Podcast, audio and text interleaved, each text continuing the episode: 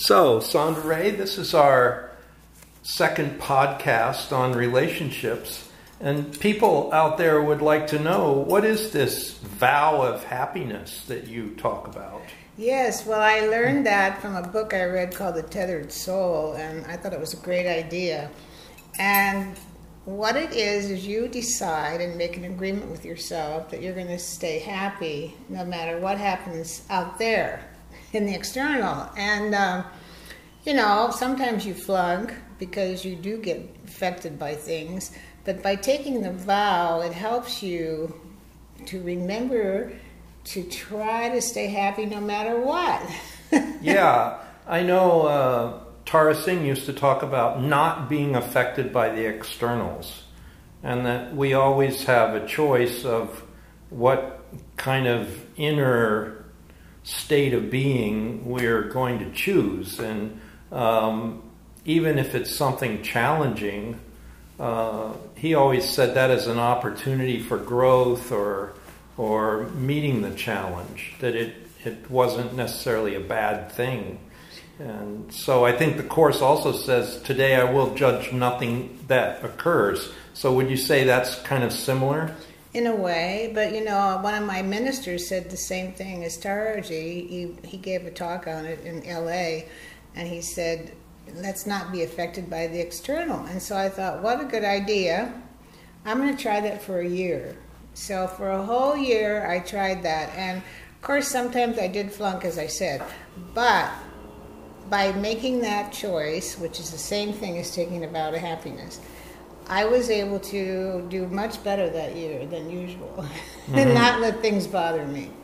Do you think it's important to kind of identify your weak points, like where you usually get upset? Like I know from myself that um, when I there are a couple of things where most of my upsets are in these categories. One around uh, finances sometimes my fear of the future and fear of of uh, financial abundance coming in. You know, that's one place where I get activated. Mm-hmm. And the other place is if I feel overwhelmed with too much work, and then I get a little bit irritable if I have too many things to do at once. And so I know those areas are where I usually go off. So that's also where I have to give my attention to this vow of happiness. Right. Is it working for you? Yeah, I think it's working better. Yeah. And um, I, I think the other important thing is that your partner, since this is a podcast on relationships, your partner has to be supportive and not always kind of pointing the finger at your weak spot, you know? Yeah. So can you comment a little bit on that? How well, how how you can best support your partner getting through their areas where they get activated that would prevent them from this vow of happiness? Well, for one thing, criticism doesn't work. I mean, criticism kills relationships. So you have to make a decision also that you're willing to hear what your mate says, and you have to have a love of correction, which you've taught me that.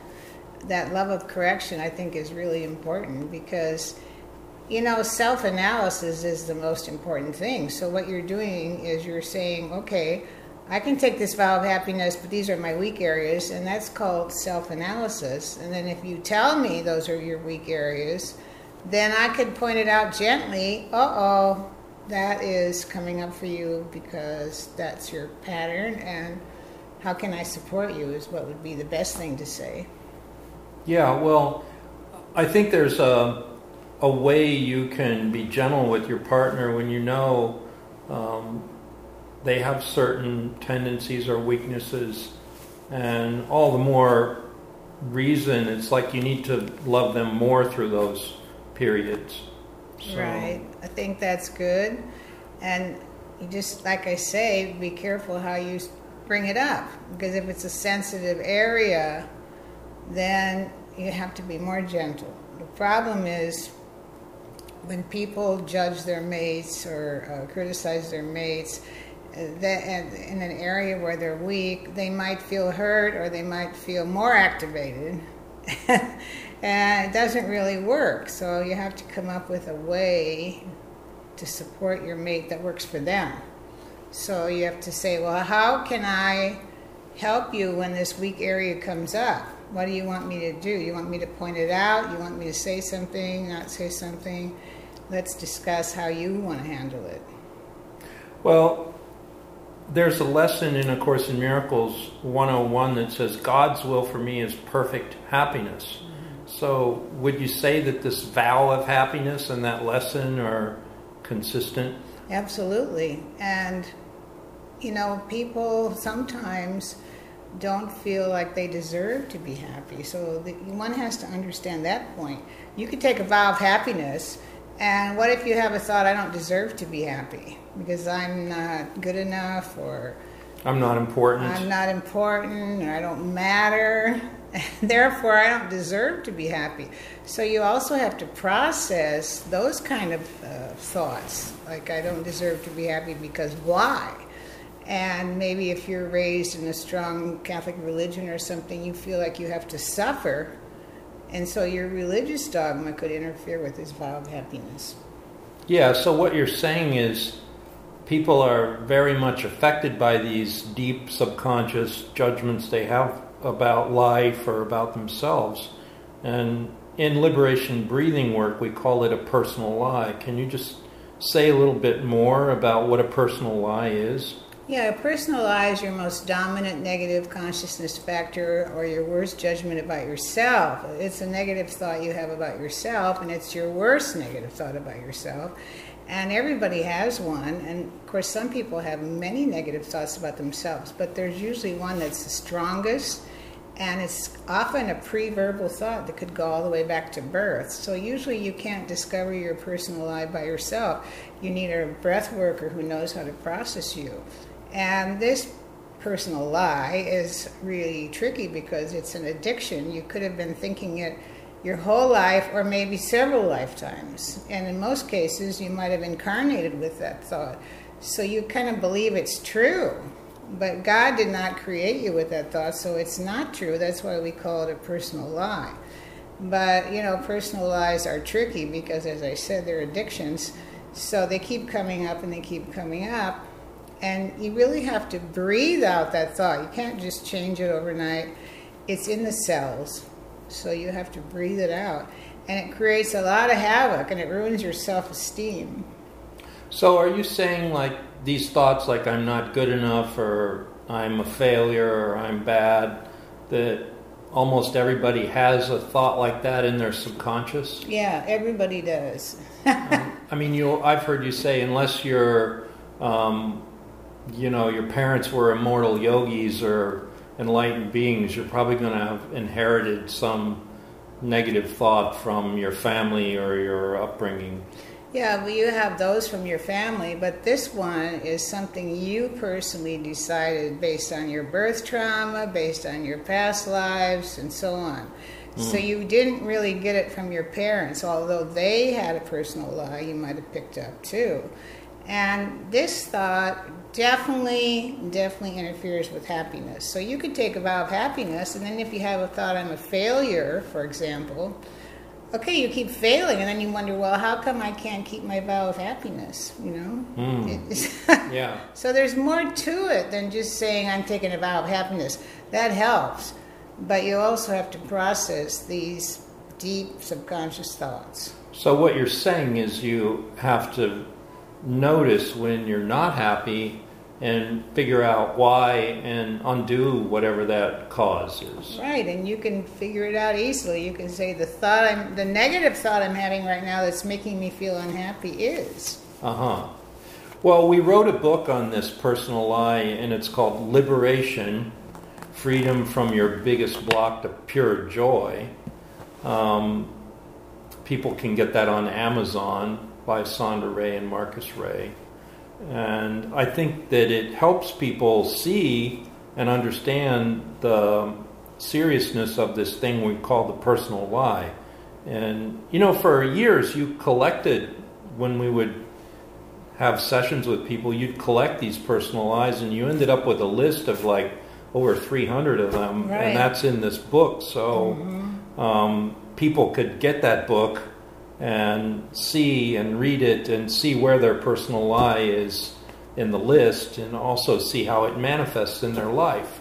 Yeah, that's an important book, and definitely uh, mastering that book makes you happy because all the things it says in there are, are keep you from keeping your vow of ha- keeping prevent you from keeping your vow of happiness. And it also gives a what we call the personal lie undo redo process, where uh, it's a number of steps that take takes a person through to release their personal lie, because it's it's kind of a stubborn addiction, isn't it? Yes, stubborn.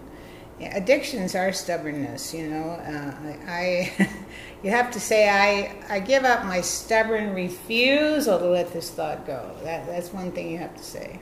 Could could you say in that in that vein that some of us are kind of addicted to not being happy?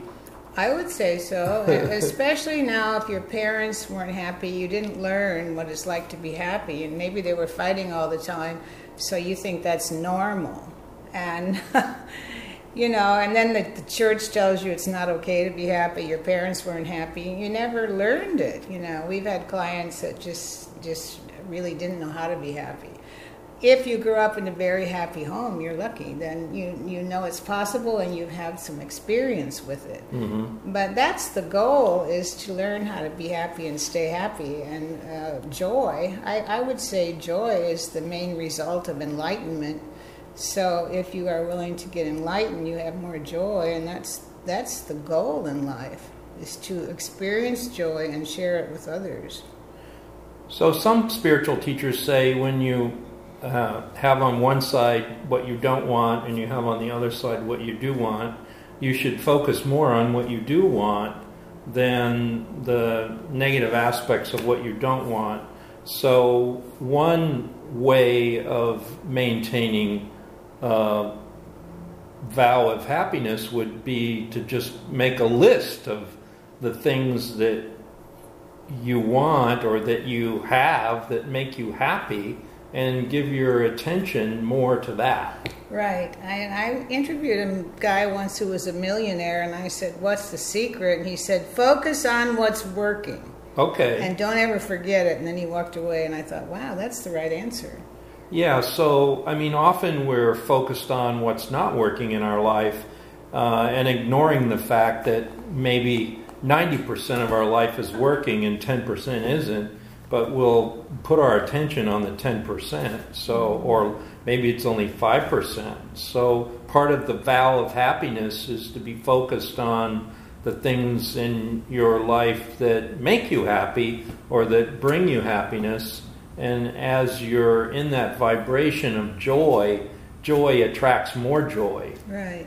the things of more joy. So it's a matter of attention, isn't it? Right. What you give your attention to?